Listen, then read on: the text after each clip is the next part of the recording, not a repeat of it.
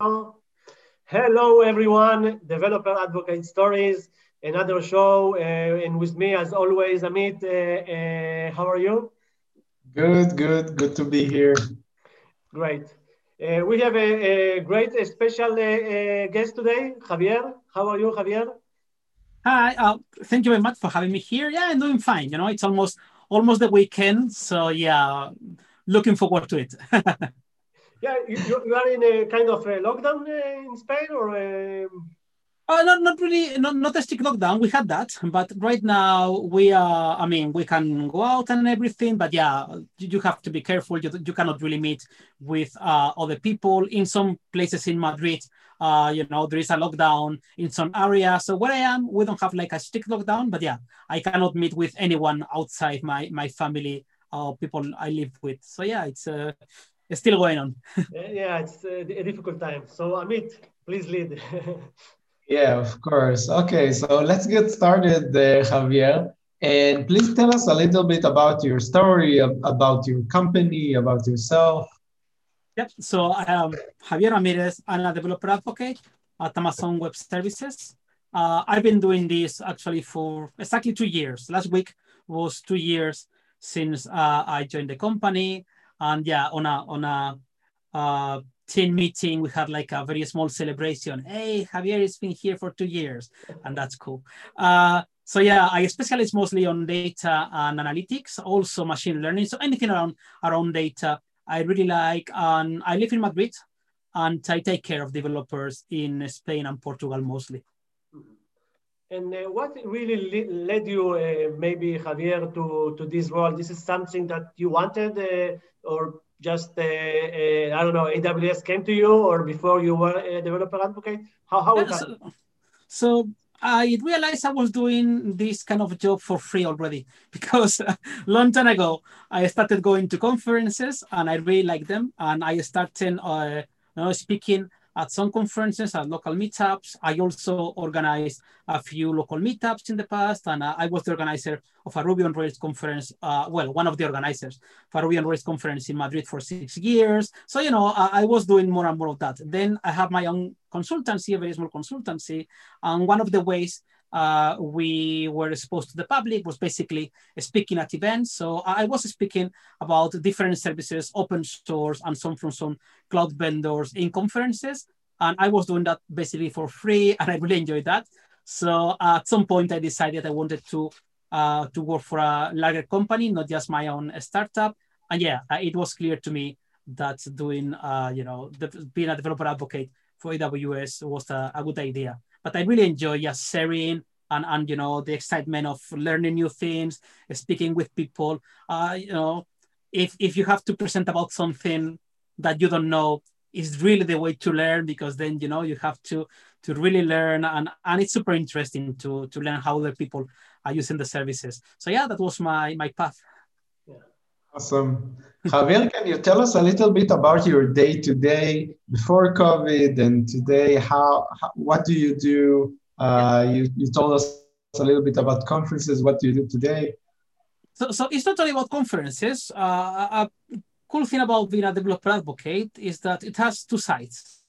On one, I present at many events, not only conferences, but also at smaller meetups or also, uh, you know, writing blog posts or having videos on YouTube or whatever, or just, you know, on Stack Overflow. So basically, one side is to present to the community of developers in general, not only developers, like everyone which is building a technical product, might be a developer, might be uh, something else, but uh, it's about uh, about showing what's possible and which are the best practices, how we can make your life easier. But uh, a very important part is also understanding what the uh, the same people thinks of our service offer. Because if we are building something and it's not useful for the community, then what's the point? And that's why uh, the, the name is developer advocate, because inside the company, we, we are the voice of the developers. So basically, in front of the developers, we are kind of the voice of the company in a way. And inside the mm-hmm. company, we, we advocate. It's like, hey, all developers are complaining that this is too expensive or too slow, or it doesn't have this integration, or it's just perfect and and you know and that's basically uh, what we do so my day to day i engage with technical communities in any way can before covid that will imply a lot of traveling. So uh, some some months will be crazy really with traveling, and you know, so at some points uh, I would really enjoy it. At some points it will be too much. Uh, but we were already doing a lot of remote engagements. For example, just yesterday, I had a meetup with the user group of Panama, and I'm based in Spain. And, and I used to do that also that in the past.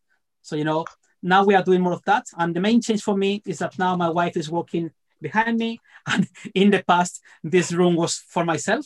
So that, that's basically the biggest change, not traveling and, and just, you know, uh, being used that uh, everybody now uh, are working in the same place. But yeah, uh, other than that, still doing the same kind of job, just in a in a different media. I really missed conversations with customers, and especially I miss the conversations between several customers across them because or, or, users because in the past i will speak you know with people in a conference and then they will come and they will ask me about things or they will tell me things that i didn't know about the services. They will come to me and they will say hey you know when i do this in amazon kinesis that you can do this and that and then it's like i had no idea you could do that and that was super interesting. I'm missing that now. I'm not learning that much because I, I miss that interaction. I also miss when some users were advising other users what to do. And it was like, yeah, I didn't know this was a thing. So that, that's the part that I'm missing the most, really. I think that uh, one of the great things that uh, we do in this show is, you know, uh, Amit, listen to the, the small things that you say. We are uh, uh, the voice of the developers inside, but this is, I think that I really enjoy having this talk because, you know, it's really important points that uh, that we hear about uh, about uh, every one of you that we we have on our show.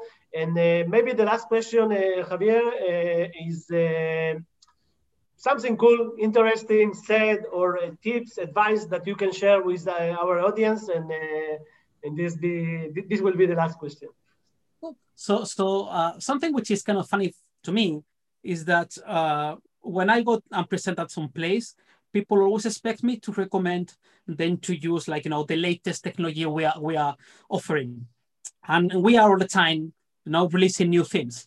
But often when people ask me hey javier what do i have to do to start using this service? My answer is usually why you want to use it? And, and after a while it's like you know what? You totally are okay with what you have right now. So something I, I really enjoy is how some people really want to use the latest technology and mm. then when they you know tell you really the use case is like you you know you can just use whatever you are using and i find that interesting that you know part of my advocacy is actually advising to do what makes sense for you not just being a hipster and trying to use the latest thing. So yeah, sure. If if we were releasing now helps you in any way, just use it. But you don't have to. Know? It's something I, I hear all the time. It's like people are trying to use absolutely everything, and I don't know no one, no company is going to use all the services. So you know, it's something that for me it's kind of kind of funny, and I see that all the time. Great.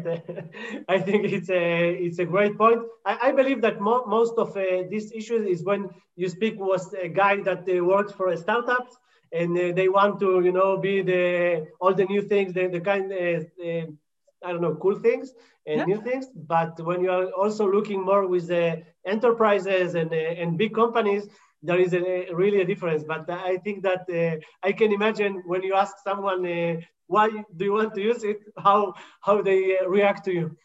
it's not only about that. It's, it's, it's, also it's also that you know sometimes they complain. It's like, hey, but why are you releasing new things? I, I cannot keep up to date. It's like you don't have to. I mean, you, you don't need to use them unless you have the use case. And yeah, that's that's the kind of funny thing for me. yeah, it's a, a great point. Okay, Javier, uh, we had a great time. Uh, maybe Amit, if you want to uh, um, uh, some points or uh, maybe to summarize the, the talk?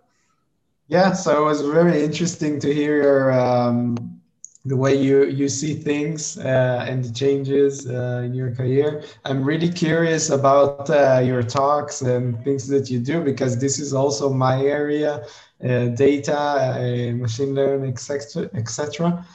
so probably I will go and search. So I advise also the uh, the other uh, to, to, to look for your name and see your talks.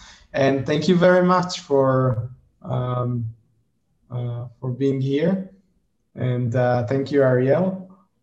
And thank you, everyone. Yeah. thank, thank you for having me. Salam. Bye. Shalom. Ciao, ciao. bye bye. Bye bye.